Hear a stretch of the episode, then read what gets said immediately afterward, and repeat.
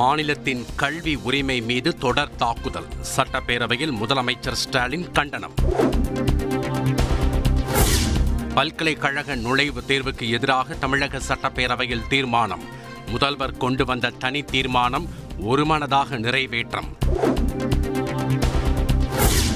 பொறியியல் நுழைவுத் தேர்வை ரத்து செய்தது யார்? அமைச்சர் பொன்முடி முன்னாள் அமைச்சர் கே பி அன்பழகன் இடையே காரசார விவாதம். பல்கலைக்கழக நுழைவுத் தேர்வுக்கு எதிரான தீர்மானத்திற்கு அதிமுக ஆதரவு. சட்டப்பேரவையில் இருந்து பாஜக வெளிநடப்பு. தமிழ் இசைக்கான உரிய முக்கியத்துவத்தை அரசு வழங்கும். சட்டப்பேரவையில் அமைச்சர் தங்கம் தென்னரசு உறுதி. தமிழ்நாடு முழுவதுமே பன்னடுக்கு வாகன நிறுத்தம் அமைக்கப்படுவது அவசியமானது. தேவைப்படும் இடங்களில் அமைக்கப்படும் என்றும் அமைச்சர் கே என் நேரு தகவல். பள்ளி கல்வித்துறை மானிய கோரிக்கை விவாதம். சட்டப்பேரவையில் நேரில் பார்வையிட்ட இருநூறுக்கும் மேற்பட்ட பத்தாம் வகுப்பு மாணவர்கள். இரண்டாயிரத்தி எழுநூறு நடுநிலை பள்ளிகளில் உயர் தொழில்நுட்ப கணினி ஆய்வகங்கள் அமைக்கப்படும். சென்னையில் உலக தரத்திலான பள்ளிகள் உட்பட முப்பத்தி நான்கு அறிவிப்புகளை வெளியிட்டார் அமைச்சர் அன்பில் மகேஷ் பொய்யாமொழி. புத்தாண்டு புனித வெள்ளியை தொடர்ந்து வரும் பதினாறாம் தேதி பள்ளிகளுக்கு விடுமுறை. புதுச்சேரியை தொடர்ந்து தமிழக அரசும் விடுமுறை அறிவிப்பு. சட்டப்பேரவையில் உயர்கல்வித்துறையின் சார்பில் ஏழு முக்கிய அறிவிப்புகள். உயர்கல்வித்துறை அமைச்சர் பொன்முடி. இணையதளம் மூலம் கோவில்களில் கட்டண சேவை தொடங்கி வைத்தார் அமைச்சர் சேகர் பாபு. சென்னை மேற்கு மாம்பலம் அயோத்தியா மண்டபத்தை இந்து அறநிலையத்துறையின் கீழ் கொண்டு வருவதற்கு எதிர்ப்பு. பொதுமக்கள் போராட்டம் அதிகாரிகளுடன் வாக்குவாதம்.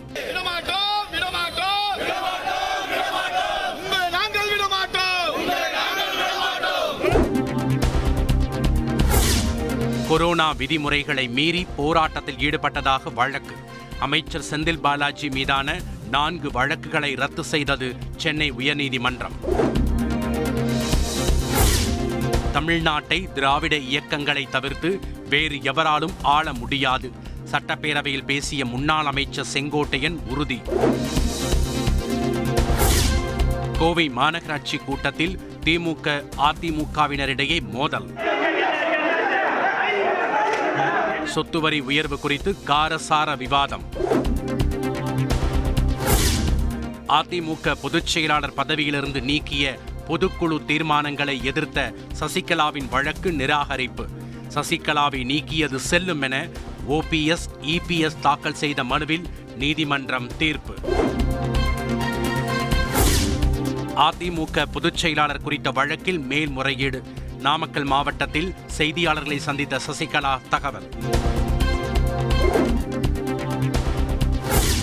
இந்திய கடல் எல்லைக்குள் அத்துமீறி நுழைந்த பதினோரு ஈரானியர்கள் கைது. ஈரான் கப்பலில் இருந்த பதினோரு பேரிடமும் இரண்டு தினங்களாக விசாரணை நடைபெற்று வந்த நிலையில் கைது நடவடிக்கை.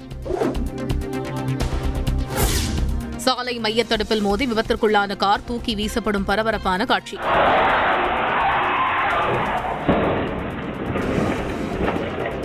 மதுபோதையில் கார் ஓட்டியதால் விபத்து என தகவல் ஒருவர் உயிரிழப்பு.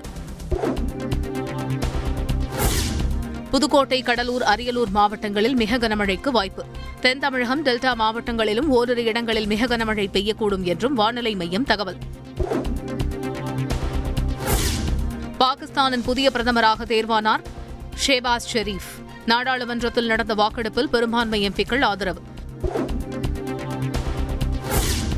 இலங்கையில் கடும் பொருளாதார நெருக்கடி எதிரொலி.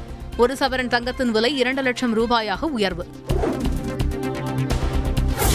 ஆந்திர மாநில அமைச்சராக பொறுப்பேற்றுக் கொண்டார் நடிகை ரோஜா ఆర్కే రోజా అనే నేను శాసనం ద్వారా నిర్మితమైన భారత రాజ్యాంగం పట్ల ஆந்திர மாநிலத்தில் இருபத்தைந்து பேர் அமைச்சர்களாக இன்று பொறுப்பேற்பு மத்திய அரசின் நெல் கொள்முதல் கொள்கைக்கு எதிர்ப்பு டெல்லியில் தெலங்கானா முதலமைச்சர் தர்ணா அமெரிக்க விண்வெளி நிறுவன அதிகாரிகளுடன் மத்திய அமைச்சர் ராஜ்நாத் சிங் சந்திப்பு மேக் இன் இந்தியா திட்டத்தில் இணைய அழைப்பு. ஜார்க்கண்ட் மாநிலத்தில் ரோப்கார் விபத்தில் இரண்டு பெண்கள் பலி பதினெட்டு பேர் படுகாயம். நாற்பத்தெட்டு பேர் சிக்கியுள்ளதாக அதிகாரிகள் தகவல் மீட்பு பணிகள் தீவிரம். அதிபரின் கூடுதல் அதிகாரத்தை ரத்து செய்க. முன்னாள் இலங்கை அதிபர் மைத்ரிபால சிறிசேன வலியுறுத்தல். கிழக்கு உக்ரைனை சுற்றி வளைக்கும் ரஷ்யா. பதிமூன்று கிலோமீட்டர் அணிவகுப்பு ஏவுகணை பீரங்கி தாக்குதல் அதிகரிப்பு.